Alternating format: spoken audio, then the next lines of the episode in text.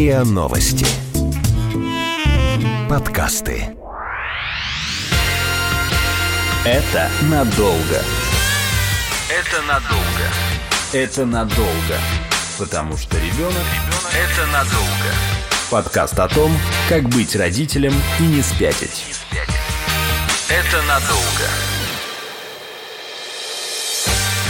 Привет, с вами подкаст «Это надолго», подкаст о том, как быть родителем и не спятить. Здесь мы ищем ответы на самые трудные вопросы рождения и воспитания детей. Привет, я Лина, детей у меня пока нет, но я пытаюсь разобраться в этой теме, поэтому иногда задаю наивные и даже глупые вопросы. Привет, я Настя, коуч, журналист, мама восьмилетнего Миши, основатель проекта психологической информационной поддержки семьи Family 3. За 8 лет я нашла некоторые ответы, зато и новых вопросов тоже насыпалось. Сегодня мы поговорим про детский сон, и это отдельная такая родительская боль и огромная тема для обсуждения, потому что процесс укладывания детей для многих родителей превращается в ад. И некоторые даже от безысходности до сих пор используют метод правильно ли его будет назвать проораться. Ну, такая история, когда ребенка просто кладут в кроватку, он кричит, кричит, и потом от бессилия, наверное, засыпает. Я не знаю, как это вообще. Настя, у вас Знаешь, как это было? С одной стороны, вот когда ты сейчас рассказываешь, мне прям в животе холодно становится от этого описания, потому что я понимаю примерно, что переживает ребенок и, и родители. Переживает мама. Угу. А с другой стороны, я была близка к этому именно от безысходности буквально совсем недавно, хотя, казалось бы, 8 лет уже, ну как бы, а уж какие вопросы со сном. И тем не менее, в силу там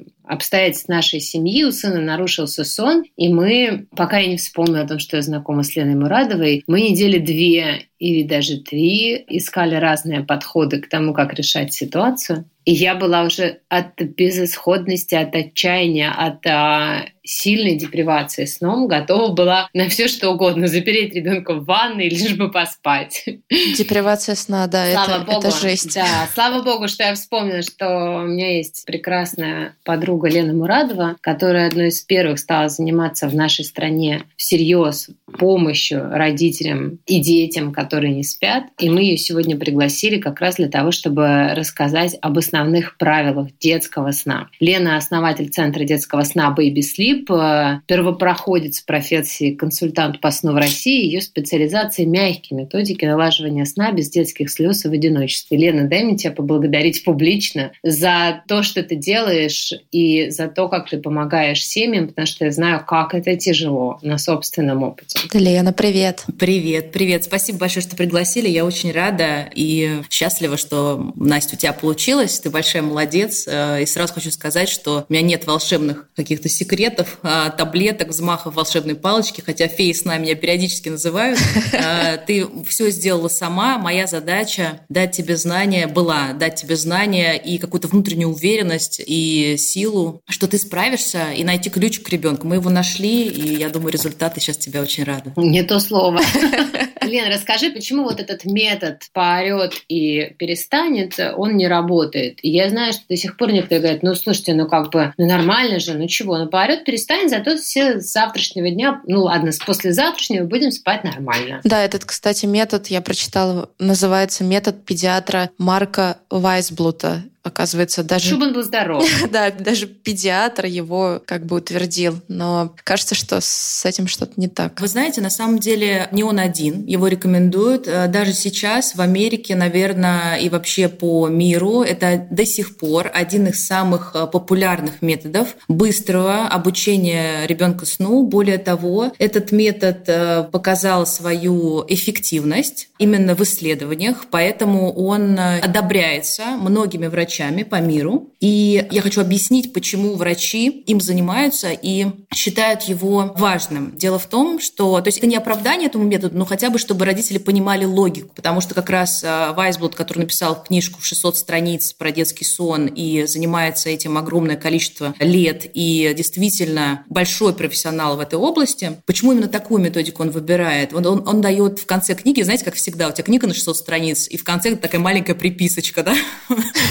Читайте, мелким шрифтом. Да-да-да, вот мелким шрифтом, кто внимательно читает, там будет написана такая вещь, что, вы знаете, а, детский сон настолько важен и настолько сильная у родителей депривация сна, и настолько сильны отложенные эффекты а, нехватки сна, недостатка сна. То есть есть ряд исследований, которые показывают, что такая длительная депривация сна, она к чему только не приводит. Да? Она и приводит и к нарушениям развития, и к задержкам, а, ну, я не буду сейчас какие-то там стращать, но смысл в том, что это действительно влияет на память, влияет на обучаемость, это влияет даже на темперамент, да, то есть и мы это видим в практике консультанта по сну ежедневной, когда приходит себя и говорит, Лена, у нас такой ребенок, он такой трудный, невыносимый, просто мы все там на корни слезем, как с ним сложно, и оказывается, что как только мы налаживаем сон, ребенок вдруг становится покладистым, таким мягким, да, он оказывается, у него бывает хорошее настроение. И вот как раз-таки, когда родители не связывают это со сном и терпят недосып годами, терпят плохой сон ребенка годами, как-то это влияет и на его поведение, темперамент, характер, и, конечно, состояние в семье. То есть вот то, о чем Настя говорила. Как можно, как это можно терпеть годами? Терпят Лена? годами, Настя, терпят годами, терпят месяцами, а не только неделями и днями. Поэтому доктора это видят, к ним приходят уже, как правило, да, в ситуации, когда все плохо.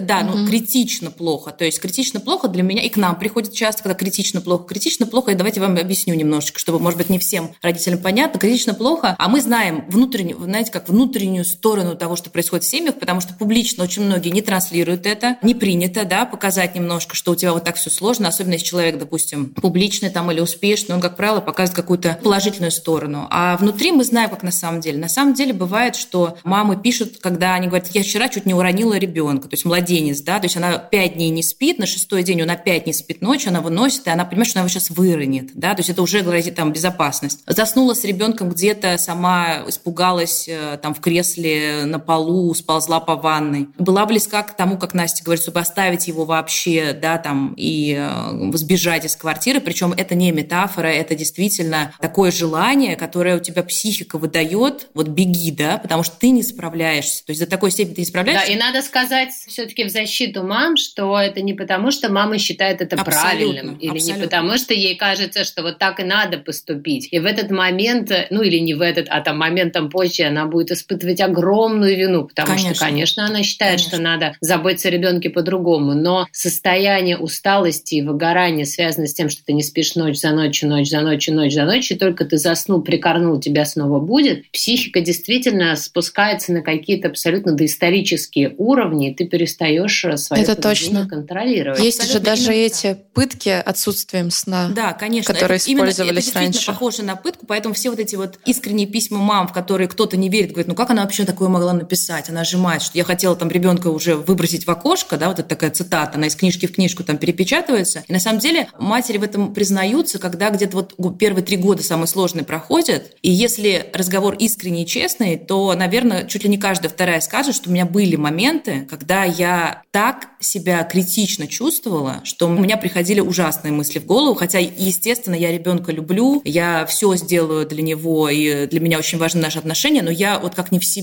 да, вот была в этот момент. Поэтому, зная это, доктора говорят, что, смотрите, вот последствия от такого вот недосыпа, они настолько вредны и для матери, и для семейных отношений, да, потому что взрослые превращаются в, ну, действительно, как Настя сказала, спускаются на какой-то уровень, да, до исторического человека, дубинкой по голове другому готового дать, потому что ты не высыпаешься, тебя все вокруг раздражают. Это влияет на отношения, это влияет на твое состояние, это влияет на твою работоспособность, это влияет... На безопасность. Да, на безопасность, безусловно. Реально влияет на безопасность. Опять же, не хочу пугать, но есть как бы, да, разные случаи, в том числе с очень неприятными последствиями. И вот это все решается за три дня. То есть вы можете два года страдать и как бы, да, вот иметь вот эти негативные последствия, или вы можете три дня закрыть ребенка в комнате, и сон улучшится, и у вас все изменится. Просто за три дня ваша жизнь меняется. И они это наблюдают, врачи, советуя вот, да, вот такой метод, они это наблюдают постоянно, они это видят, у них есть под это исследование, у них есть под это уже практически огромный опыт, и поэтому для них это ничего страшного. Ну, типа, на одних весах, понимаете, да, вот эта вот мама, которая к ним пришла, говорит, я год не сплю, у меня происходит катастрофа, ты на три дня закрой двери, у тебя все будет хорошо. Но вот маленькой припиской он написал следующее, как я вам обещала, да, сказать, что же там мелким шрифтом. Он сказал, я советую этот метод только потому, что я вижу вот эту картину, и я врач, у меня на потоке идут люди, и мне некогда рассказывать им,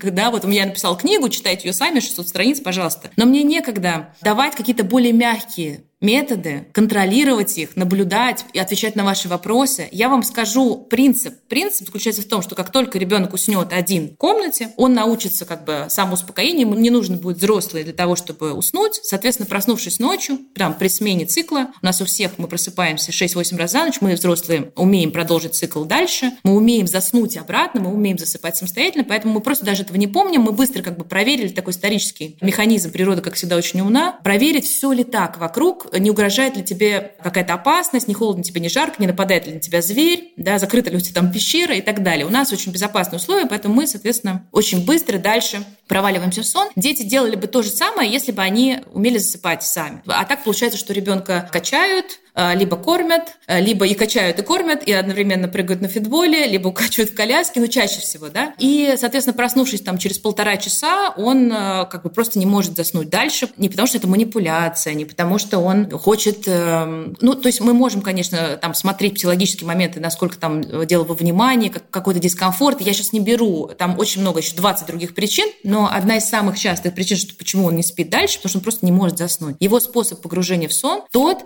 которым единственным он владеет с вечера. А с вечера, как мы с вами обсудили, да, это какая-то помощь взрослых. Соответственно, что он делает? Он зовет на помощь. Знаете, что меня поразило, когда вот мы последний раз с Леной разбирались в ситуации со сном моего Мишки, что каждый третий ребенок по статистике не умеет засыпать сам. И нам кажется, как это? Ну, нас же не учили. Угу. Но не факт, что нас не учили. Может быть, просто плохо помним. Да, вот так вот, в общем, а, продолжая тему именно метода прораться, он как бы говорит, что вот вам схема, то есть вот вы поймите, как это устроено. И самый быстрый способ – это просто закрыть дверь, да, то есть, соответственно, за три дня ребенок поймет, что он все-таки уснул сам, да, поплакав, и поэтому а, на следующий день это будет немножко проще, потом он поймет, что никто уже точно не придет и не поможет, и, соответственно, он а, сам будет погружаться в сон, и ваша жизнь изменится. Вот логика понятна, то есть действительно принцип ассоциации на сон, а, о котором я рассказала, то есть чем ребенок ассоциирует сон, да, и как он потом ночью переходит фазу, это фаза и цикл сна, это одна из самых самых, ну вот в 80% случаев это является причиной, почему ребенок просыпается очень часто. Но методы, вот как и сказал Вайсбулт, мне некогда заниматься. Вот я вам даю самый простой. То есть принцип поняли, закройте двери, все. Но есть более мягкие методики, я их знаю, но мне не до этого. И большинство врачей, когда у них на потоке действительно там 20-30 э, минут на каждого человека, как мы знаем, да, они, ну вот у них есть 20 минут, чтобы что-то сказать. Вот он говорит, смотрите, укладывайте рано, положите ребенка, он должен уснуть самостоятельно, и тогда ночь ваша наладится, и идите. Все. Это не в оправдание этим методикам, это чтобы родители понимали, откуда такая логика, потому что я ее в свое время нашла, поняла, и, наверное, поэтому и существует потрясающая профессия моя, консультанта по сну, во всем мире уже более 30 лет, потому что консультанты по сну как раз у них есть то самое время, особенно если они работают в индивидуальной работе. У нас принципиально другой подход, мы не работаем по методике дать прораться, более того, мы не работаем практически даже по методике Фербера. Это метод, э, когда ребенок остается один в комнате, но не на всю ночь, а на какие-то промежутки, потом родители там заходят, говорят, я здесь, опять уходят, и, соответственно, тоже таким образом ребенок вроде получает, понимает, что родитель здесь, но при этом он э, плачет в комнате и таким образом учится спать. Я не считаю, что таким образом нужно учиться спать. Это надолго. Это надолго. Подкаст о том, как быть родителем и не спятить. Насколько мне известно, есть еще исследование, которое показывает, что даже когда ребенок затихает, вот он перестал орать, но при этом уровень кортизола, гормона стресса, в крови остается таким же высоким. То есть он просто перестает как бы сообщать вовне, что родители, помогите мне фигово. Но при этом стресс, он остается. И в этом возрасте ребенку как бы разрешить этот стресс могут помочь только родители, только взрослые. Ну там, да, родители, те взрослые, которые о нем заботятся. Ну, ты знаешь, мне Давай, чтобы быть объективным, да, чтобы быть объективным, мне очень близко то, что ты говоришь, потому что э, в основном к методикам, которые игнорируют плач полностью или частично, есть э, ну, самая большая претензия у как раз-таки родителей, которые не хотели бы так да, строить отношения с своими детьми, для которых важна привязанность, важны отношения с ребенком. И есть вопросы у психологов, которые видят некие отложенные проблемы да, с детьми, потребности которых, так скажем, или так, сигналы которых игнорировались, при этом нет ни одного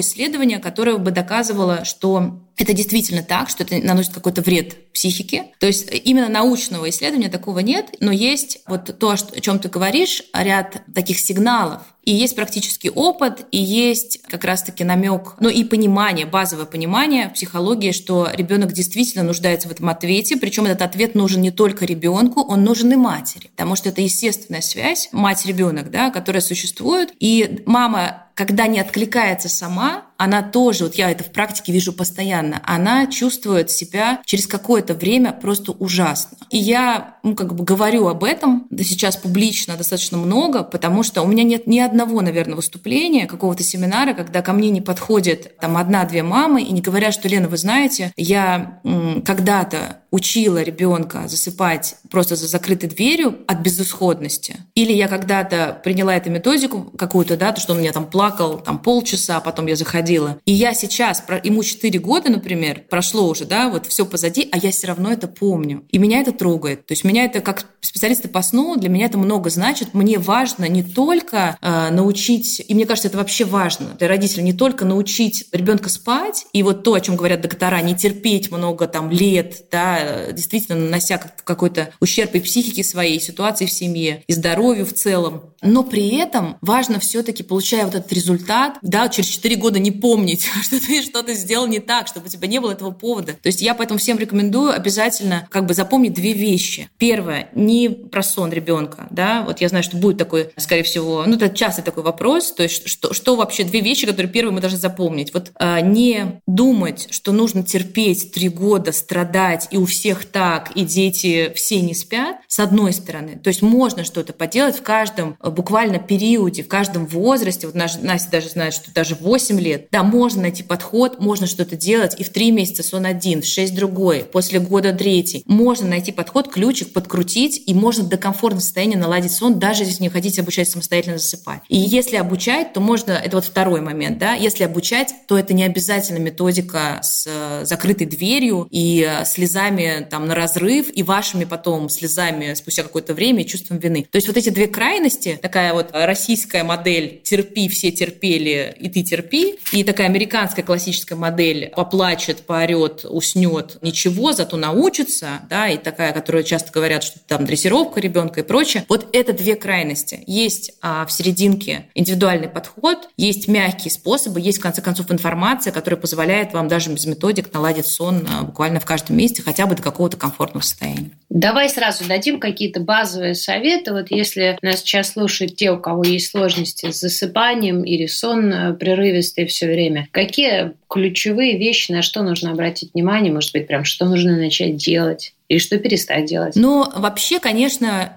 тема настолько обширная, как я сказала, на сон влияет 20 причин, и в каждом возрасте они еще и свои 20, да, то есть почему трехмесячный не спит, или почему двухлетка встает с кровати, выходит из комнаты и говорит, я все, да, нет, и, пош и пошла. Это совершенно разные причины, но в целом, наверное, что нужно делать, то есть мы должны сначала понять, почему не спит, да, то есть найти причину, почему не спит, и когда мы находим причину, мы ее устраняем, и, соответственно, сон улучшается. Но если ты хочешь самые частые, почему не спит, как я сказала, это принцип ассоциации на сон, это то, что ребенок просто не умеет умеет уснуть дальше, и ему постепенно нужно показывать, как я сказала, да, не терпеть, но и не оставлять одного плакать, постепенно помогать научиться засыпать самостоятельно. Это действительно, начиная с 6 месяцев, решает до 80 проблем со сном вообще большинства детей. Второй момент – это когда ребенок долго укладывается. Это самая частая проблема. То есть первая проблема – это просыпается много раз за ночь, да, самостоятельное засыпание часто как инструмент. Это не цель, это инструмент, который нам может здесь помочь. А если засыпает очень долго, то здесь, конечно, помогает качественный отход ко сну. Все, что я думаю, слово ритуал у всех на слуху, но у нас есть, например, такая фишечка в бэби изобретенная, мы называем это мостик ко сну. То есть родители все понимают, что нужно делать какой-то ритуал перед сном, то есть какие-то последовательные действия, которые ребенка подведут ко сну плавно. Но мостик предполагает, что еще до ритуала, до того, как вошли в комнату, там выключили свет, начали читать книжку или там петь колыбельную, до этого ребенку нужно создать такой временной промежуток,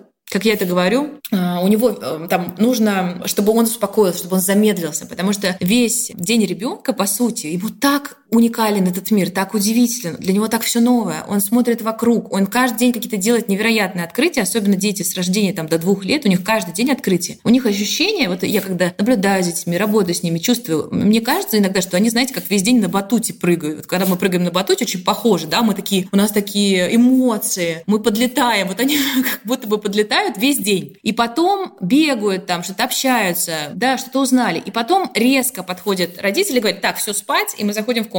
И им не хватает вот этой вот просло... Вот все равно, что я бы к вам подошла, да, сняла с батута, положила в кровать и говорила, теперь спи. Но вы бы вообще не смогли уснуть, потому что вам надо минимум... Ну, не знаю.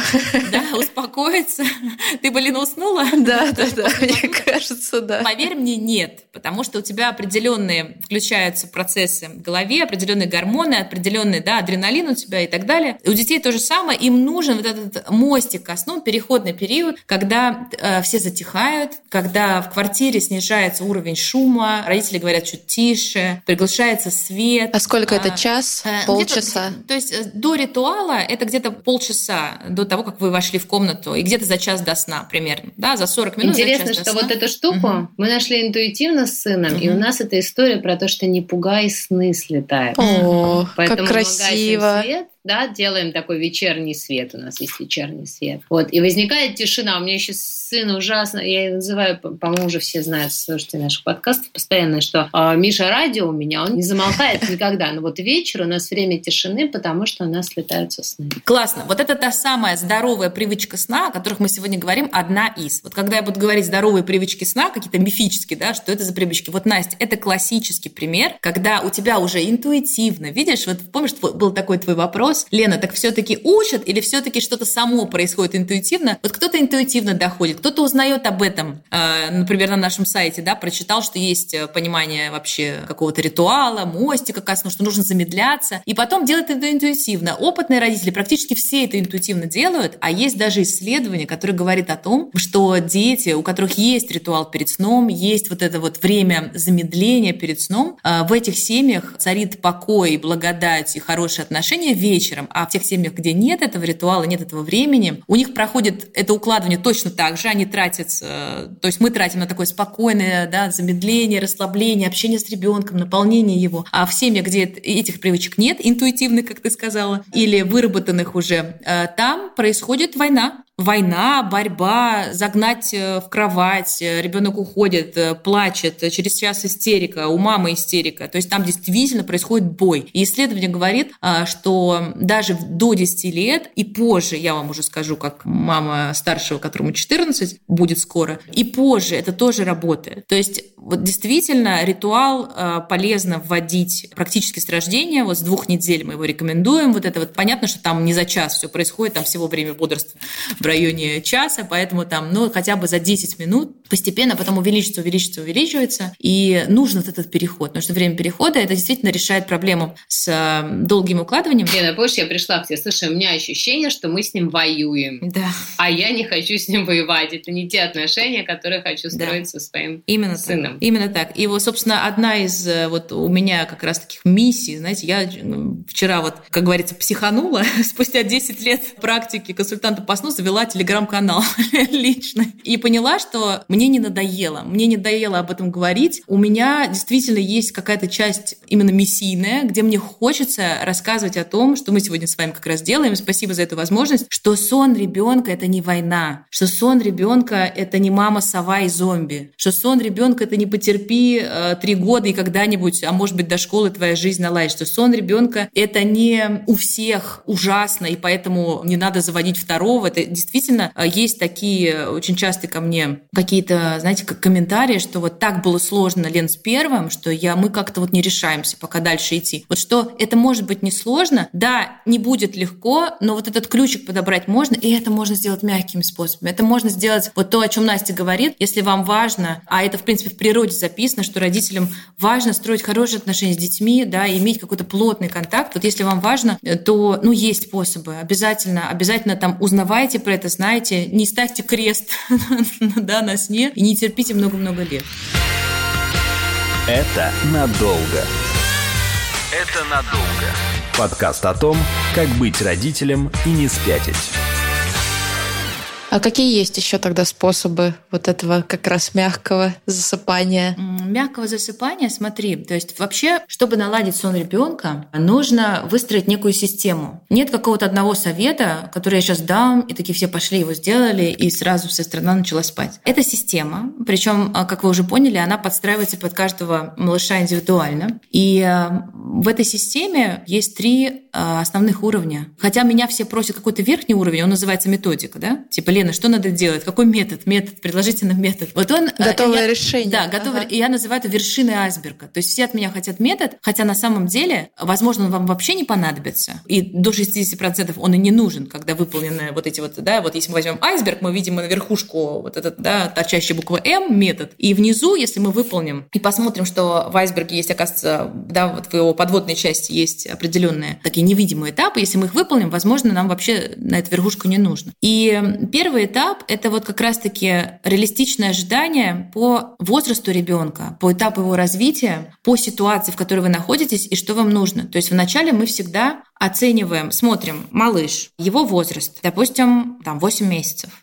на каком этапе развития сейчас он находится, что у него а, по физическому развитию, что у него по умственному развитию. Есть скачки умственного развития, которые происходят примерно каждые 2-4 недели. На какой он сейчас стадии? Что у него по психологическому развитию? Да? У него сейчас, например, кризис сепарации да, от родителей. То есть он понимает, что э, мама стала отдаляться на расстоянии, она другой человек. Вау, да, ничего себе. И мы смотрим, то есть какие этапы он сейчас проходит, все это влияет на то, что делать дальше. Дальше Дальше мы смотрим, какая проблема со сном. Просыпается 10 раз за ночь? Это одно будет решение. Просыпается два раза за ночь, но гуляет час ночи? Будет другое решение. Очень долго засыпает, первые два часа спит нормально, а под утро висит на груди, вплоть там до 50 раз, да, то есть всегда не спит, то есть с 5 до 8 всегда висит. То есть это совершенно другое решение. То есть мы смотрим, какая проблема и как эта проблема именно в этом возрасте решается. Потому что в 8 месяцев мы будем искать один подход, э, да, в полтора года другой, в три года третий. То есть мы смотрим возрастные особенности. Мы смотрим дальше, насколько, да, вот как я сказала, ребенок созрел каким-то моментом, что он понимает, как с ним можно взаимодействовать. Дальше мы обязательно учитываем, на каком типе вскармливания находится малыш, как мама кормит, как она планирует кормить, а как это влияет на сон и так далее. Потому что это тоже влияет. Очень часто родители говорят, что ночью просыпается 10 раз и ест, но я чувствую, что он вообще не голоден. Да? То есть поэтому мы смотрим, насколько у каждого там, конкретного малыша он голоден, не голоден. В каждом возрасте это становится все более более-более понятным, потому что, естественно, желудок растет постепенно, увеличивается, и родители интуитивно сами чувствуют даже, да, когда уже голод, а когда какое-то привычное пробуждение, чтобы его поносили или приложили к груди, он просто дальше не может уснуть. На это смотрим. Смотрим, на какой ситуации находится семья. Они ждут второго, они ждут третьего. У них есть двойни в семье. Они живут на две страны, у них есть э, помощь, у них нет помощи. Они живут в семикомнатной квартире, в однокомнатной. То есть настолько все по-разному. Очень важно на первом этапе осознать как бы желание семьи семьи, да, и реальность, ожидания и реальности, что, что вы можете действительно сделать, и учесть все потребности ребенка по возрасту, его индивидуальные особенности. Вот это мы делаем, и мы ставим правильные цели. Вот от этого этапа он часто пропускается, и пытаются какие-то общие правила, да, применить к, там, к малышу, и, и почему-то вот не работает. Не работают все ваши советы про ритуал, не работает. Работает на самом деле, если мы смотрим вот, вот именно через призму, да, и возраста, и темперамента, и условий семьи. Дальше второй этап. Мы строим ритм сна ребенка, который ему по нервной системе в этот период времени, в этом возрасте подходит. То есть в каком предсказуемом ритме дня он себя чувствует хорошо. Вот когда мы этот ритм отстроим, он начнет быстро засыпать, он начнет дольше спать, он начнет вести себя гораздо бодрее и гораздо вообще быть счастливее.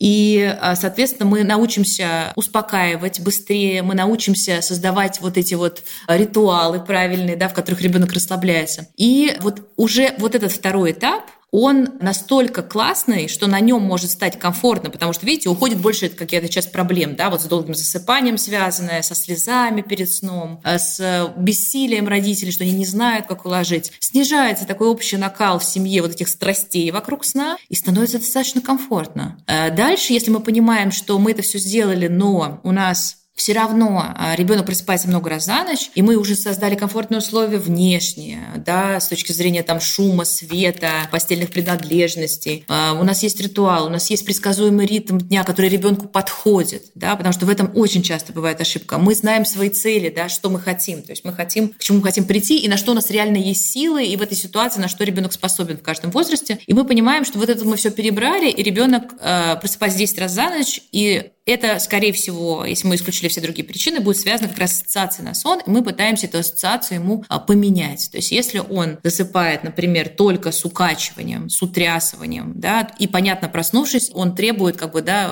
помогите, помогите, я... О... Причем еще так интересно, дети раздражаются. Может быть, замечали, вот Настя замечала, что иногда ребенок не спит, и как будто он плачет, даже он, он как будто бесится от того, что вы не можете меня уложить дальше, уже помогите мне скорее, да? Вот, не знаю, Настя, помнишь что-то такое?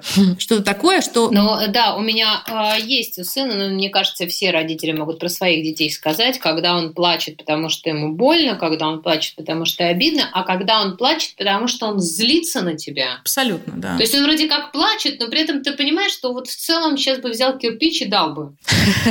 Внутреннее вот такое состояние. Вот. И да, действительно, у нас были такие моменты вот в пику нашего кризиса, такого со сном, когда я видела, что он прям протестует, что он вышел тут на митинг внутренний.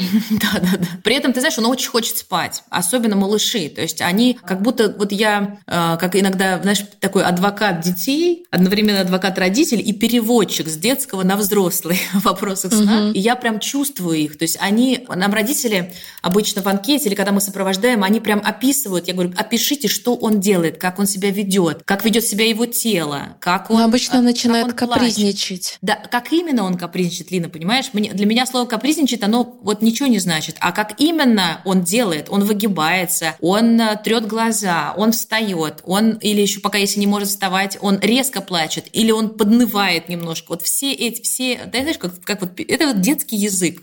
Я как переводчик родителям могу подсказать, что смотрите, сейчас он как будто он раздражен. То есть он хочет спать, он хочет, чтобы вы быстрее подкачали дальше, и он будет спать. То есть его самого раздражает, ему не нравится, что он всего полтора часа проспал. И родитель говорит, да-да, я это вижу. Как только я его беру на руки, я буквально его немножко качну, и опять кладу, и он уже спит, но он как будто не может. Вот если не может, тут как раз нужно помогать. Тут как раз нужно помогать, научиться с вечера погружаться максимально самостоятельно. При этом это не исключает того, вот Настя сейчас скажет подробно, это не исключает того, что вы с ним проводите очень качественное время до момента, как он погружается в сон. В этом вся и фишка. Да, вот этот психологический аспект очень важный. Надо очень качественно наполнить ребенка собой, наполнить вниманием, наполнить контактом, потому что сон — это сепарация, и так или иначе она неприятна. Так или иначе я закрою глазки, я не увижу родителей, и есть дети разные, кто-то абсолютно ему с этим окей, кто-то есть чувствительный малыш, и ему для него это какая-то тревожность. Поэтому чем больше мы наполняем вот эту вот, как я говорю, чашу любви перед сном, заполняем этот бокал доверху, до краешков, тем проще ребенку отпустить вас потом, да, выйти на эту сепарацию. А отпустить. у меня вот есть знакомые mm-hmm. семьи, которые говорят, ну а что такого, ну вот как бы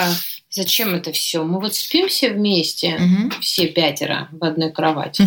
А, и нам хорошо, но это же приятно спать в обнимку. Ну почему вот ребенок должен спать один? Мы вот с папой спим вместе, там, с мужем, да, с партнером, а ребенок должен один засыпать. Ему же тоже хочется, чтобы его обняли. Угу. Он проснулся, его опять обняли, угу. и чтобы тепло было. Но это совсем другая история.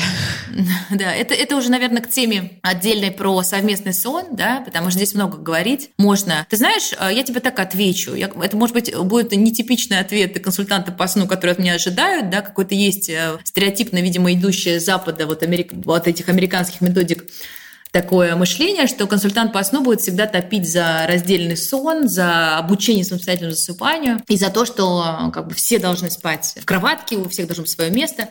Вот я хочу тебе сказать как практик, я считаю, что мы не должны решать, консультант по сну не должен решать, где спать семье и что он для себя выбирает. У меня два принципиальных момента. Это чтобы сон был безопасный, за это я как э, специалист, э, как профессионал, я должна максимально информировать, считаю важным информировать родителей, как сделать сон максимально безопасным, причем при любой организации сна. Привести исследования, привести доводы, показать. А второй момент, когда уже сон организован безопасно, э, важно, чтобы всей семье было комфортно. Вот для меня это важно. То есть если семья осознанно выбирает совместный сон, и она делает его безопасным, и, и, и всем комфортно и хорошо, и это их выбор, и все, всех членов семьи это устраивает, ну, здорово. Это их выбор. Если же на самом деле таки, а таких большинство, они на совместном сне оказываются по причине, что они не знают, как иначе, не знают, как по-другому. По-другому ребенок вообще не спит, и совместный сон становится спасением. Это Елена Мурадова, основатель Центра детского сна Baby Sleep, первопроходец профессии консультант по сну в России. Напомню, что Ленина специализация – это мягкие методики налаживания сна без детских слез. Спасибо. Да, Лена, спасибо. Столько вопросов осталось, но я думаю, что ты к нам еще придешь и расскажешь что-то другое по теме. Я думаю, что здесь мы можем поставить такое многоточие и подробнее разберем другие вопросы, связанные с детским сном, в другой раз. Слушайте продолжение беседы на следующей неделе. Спасибо, что пригласили, с удовольствием приду. Спасибо тебе. А с вами был подкаст «Это надолго» и его ведущие Лина и Настя. Всем пока. Это надолго. Это надолго. Подкаст о том, как быть родителем и не спятить. Это надолго. Слушайте эпизоды подкаста на сайте ria.ru в приложениях Apple Podcasts, CastBox и SoundStream. Комментируйте и делитесь с друзьями.